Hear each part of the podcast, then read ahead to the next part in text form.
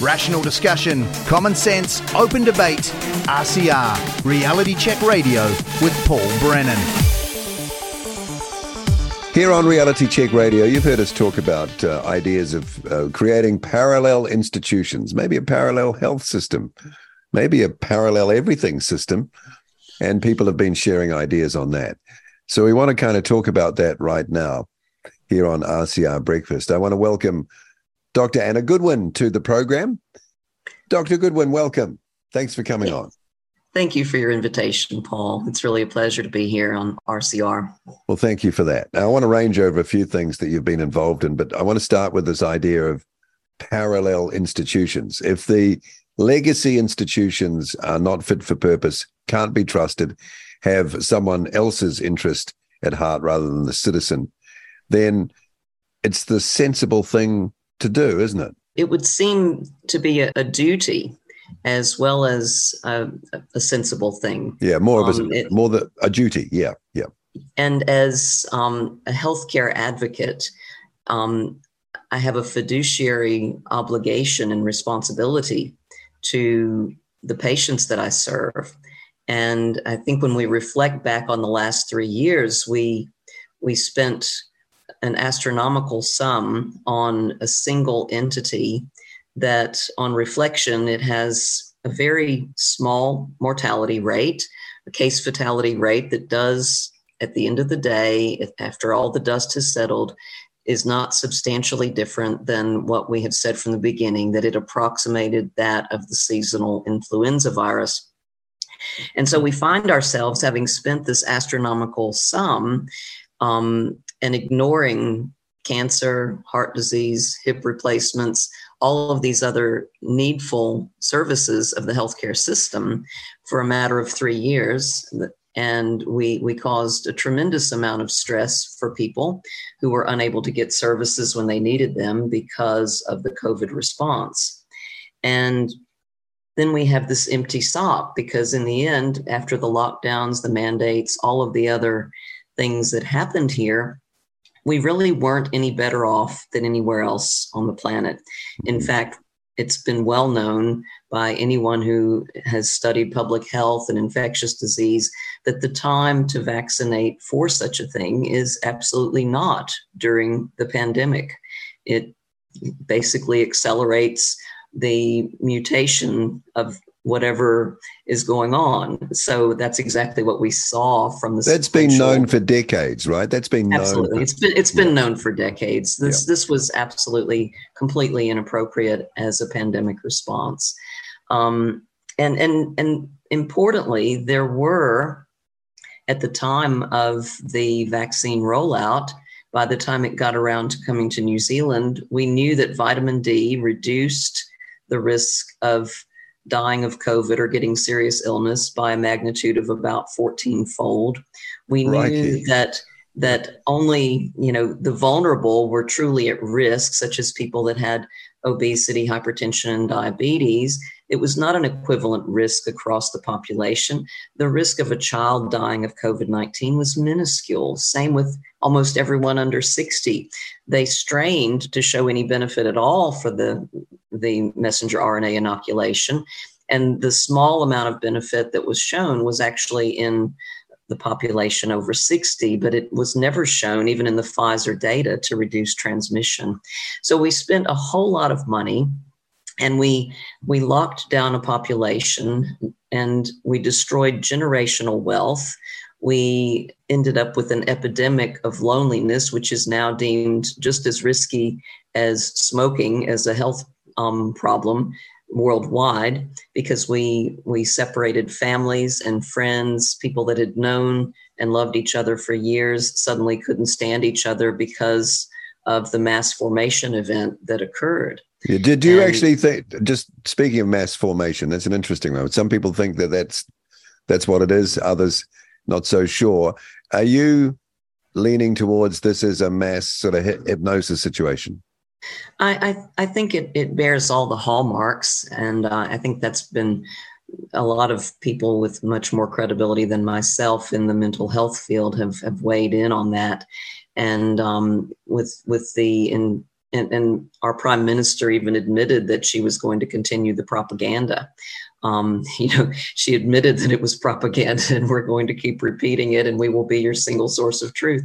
So, you know, there are people that either trust the government or began to suspect that the government did not necessarily have their best interest at heart and they were mm-hmm. not acting for the public good. Um, even despite the the rhetoric. Um, and so we tried for several months to get their attention. Um, I've written letters on my own as well, and certainly as part of NZDSOS, um, we have a, a, group of doctors that have been fighting for truth in this space and to, you know, basically end the jabs because they're not effective and they're actually being shown to be quite dangerous. And we've been in that space for three years now. And um, because of my ties with various Hapu in the Waikato and Bay of Plenty, um, I became involved with um, several um, sovereign Maori groups that have not done their their treaty settlements, and so they are not part of the the iwi um, that tends to have the the biggest voice in Maoridom and they were very, very suspicious uh, about the um, motivations behind this. And some of them identify as so called hereditary chiefs.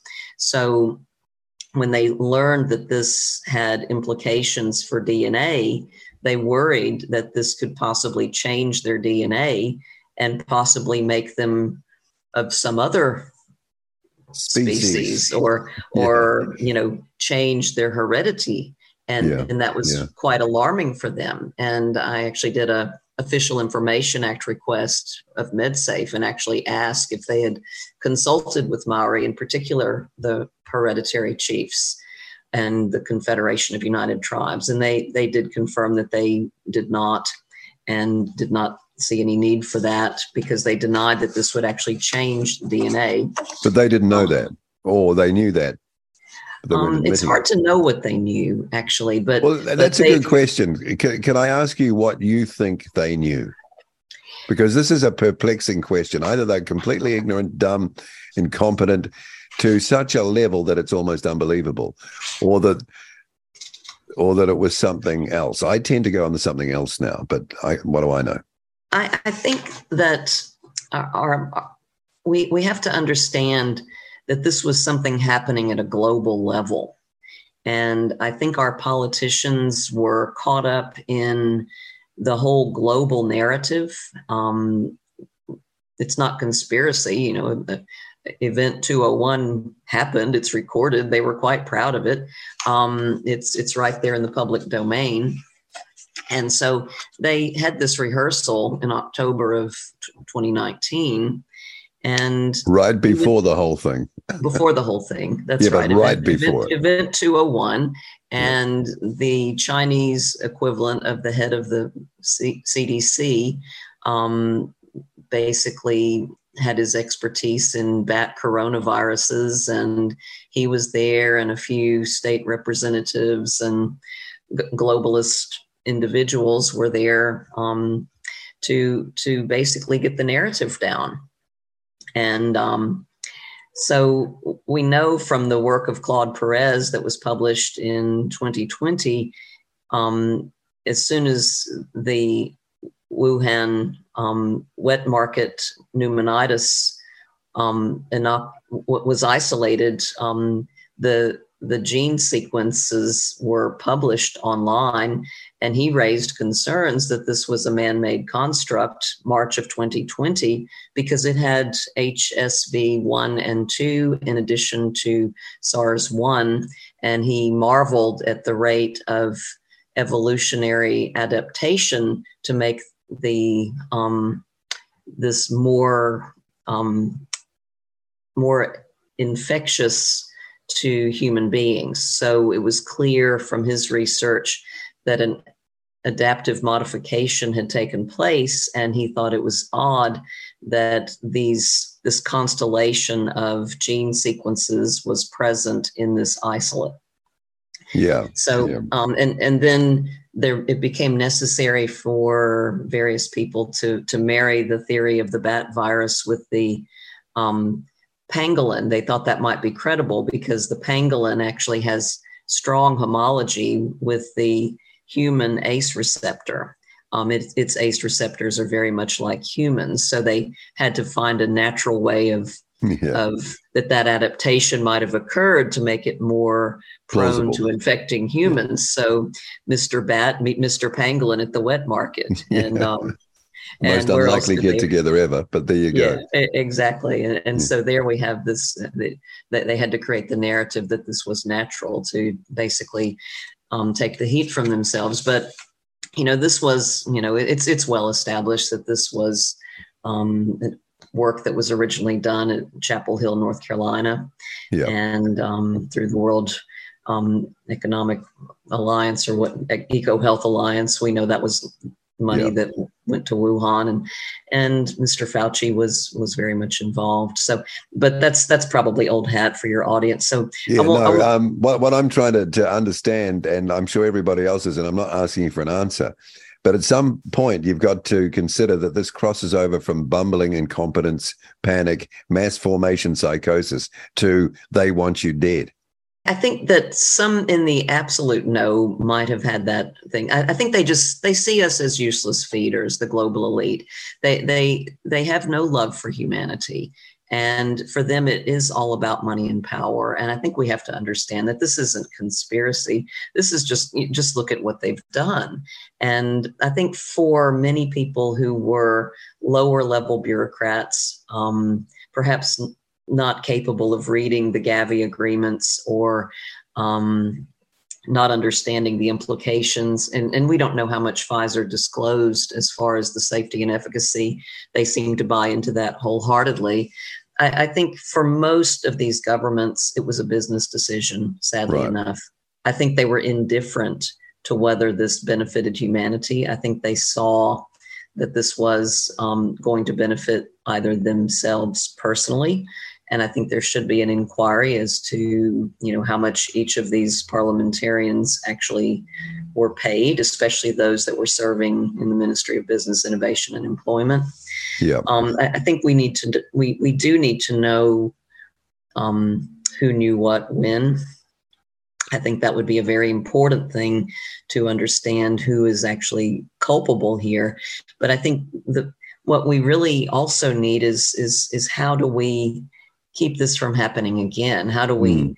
restore trust in government, trust in medicine? How do we re- we create an entity that is actually accountable to the people of this nation? And you know, and what they're doing now is trying to distract us i think with you know the issues around the um, He Puapua and getting the white people to think that maori are going to take their land or getting maori to think that white people all have white privilege and they don't belong here and so these very divisive narratives are happening and i, I think this this is designed to fragment us as a society and get our thinking off them.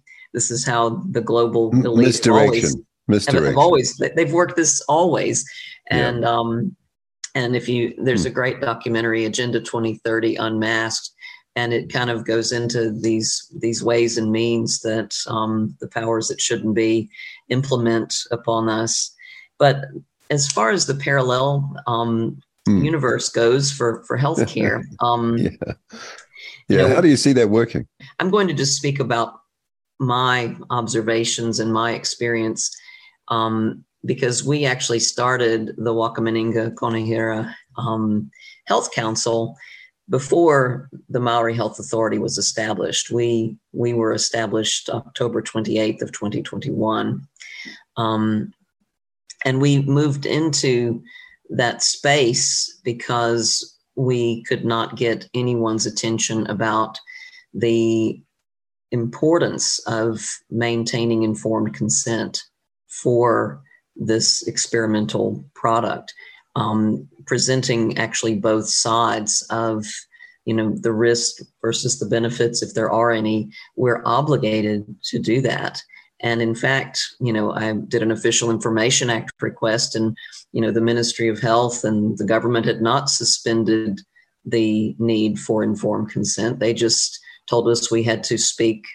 the narrative of the government in this space, or we would be censored by our respective um, Health Practitioners Competency and Assurance Act organization, statutory organizations.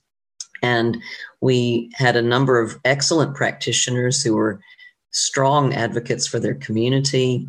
You know, some of them joined this organization, some of them didn't. Um, Bernard Conlon in Murupara, I mean, he he has done amazing things in his community. One of the most respected doctors in New Zealand, and they've just given him total grief. Um, and so many people are in this this space who have, have been advocates for um, the integrity of medicine, for physiologic medicine, and actually following the science because the, we were led by the science from the beginning. We knew this was an artificial construct. We mm. knew that vitamin D worked. We knew that ivermectin worked. We knew that hydroxychloroquine worked. We've given all this information to the government and they've ignored it. And they needed to have the emergency use authorization, and that would have only been approved in the absence of any effective treatment. And so hmm. that was why they pushed this through. So we felt that it was actually a moral obligation and a fiduciary responsibility to our patients um, to begin an alternate health um, authority.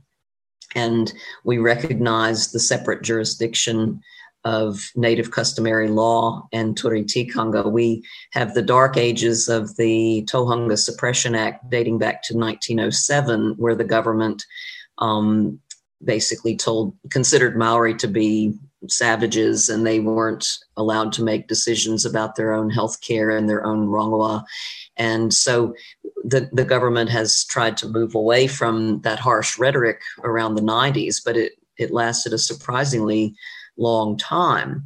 And we felt that, you know, that it was quite possible that the government was actually going into this space again and and doing something that was quite um, shocking and, and, and had surprising parallels to the Tohunga Suppression Act because they did not want Maori to do rongoa um, to treat themselves if they had COVID.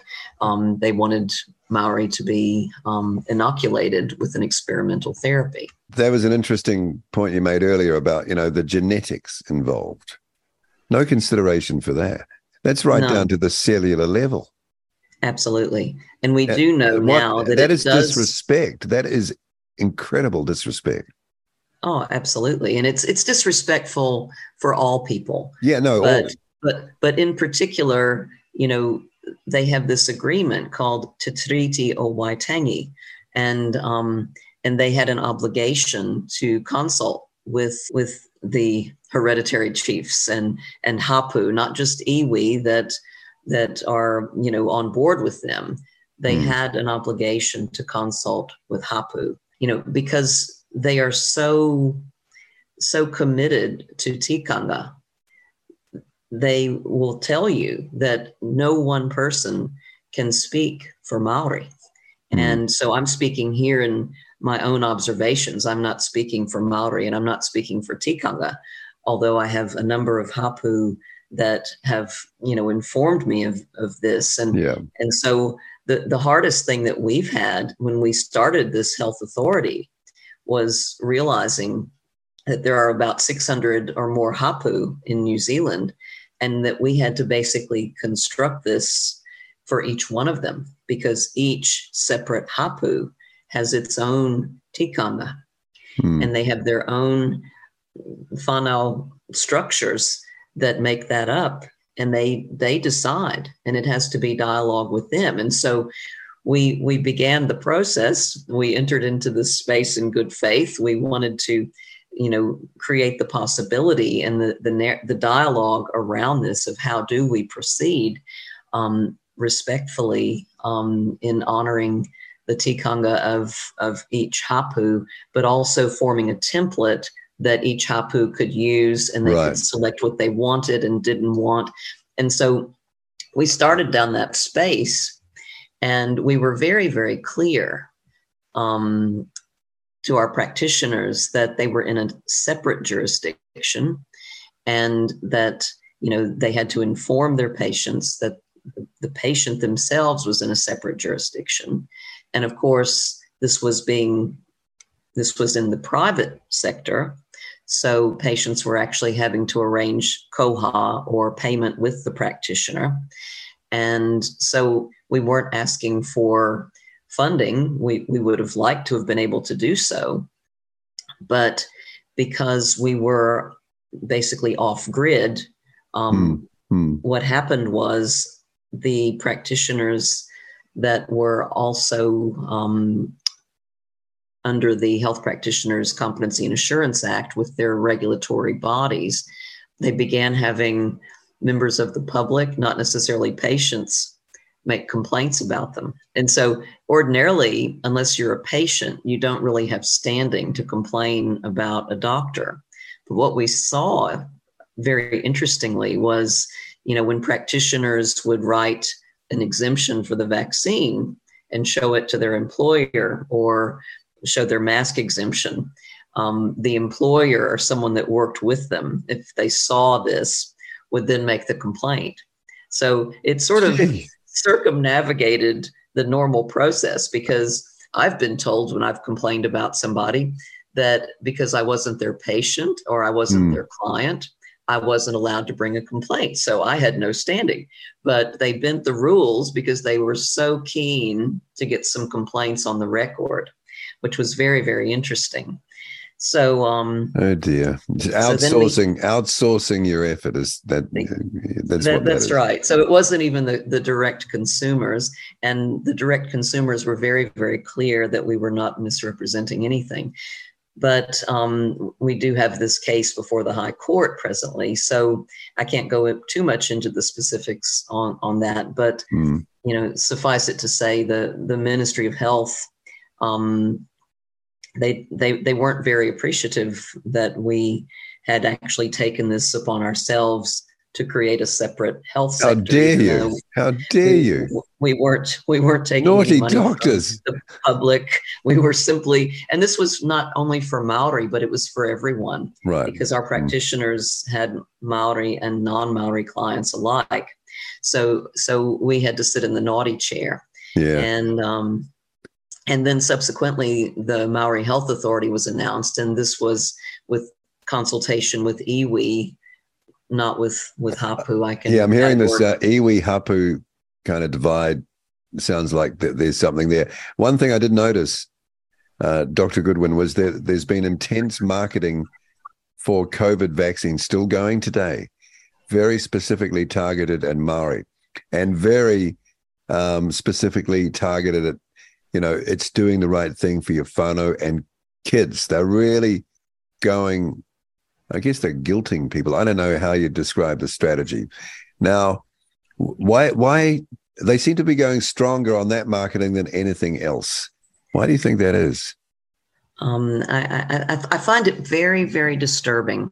We we do know that Maori are disadvantaged in terms of health equity. We know that they have a higher rate of of diabetes, obesity, hypertension. We know that their cancers are generally found later. So it can be argued that adult Maori, especially if they have chronic illness, are a vulnerable population. What is disturbing, and there's no scientific basis for it, is the targeting of children and pregnant mm-hmm. women. There is no scientific basis whatsoever for targeting those two populations. And in fact, children, it's it's well demonstrated, you know, are much more likely to have an adverse reaction to the the inoculation than from the um, an infection. And we know that when someone is infected with COVID, they have lasting immunity, whereas the um, inoculation um, provides only transient immunity, if if at all. If at all, yeah. To kind of wind things up with Waka Minenga Kaunihera Hauora Health Council, where could this lead? Where could this go? Do you think this could be durable? Uh, and can it survive when I guess the establishment it doesn't well, want that. The the establishment clearly doesn't want us, and they've they've wanted to punish us and censor our our doctors, both in the the Wakaminenga Health Council and in NZDSOS, or basically anyone who has challenged the vaccine narrative.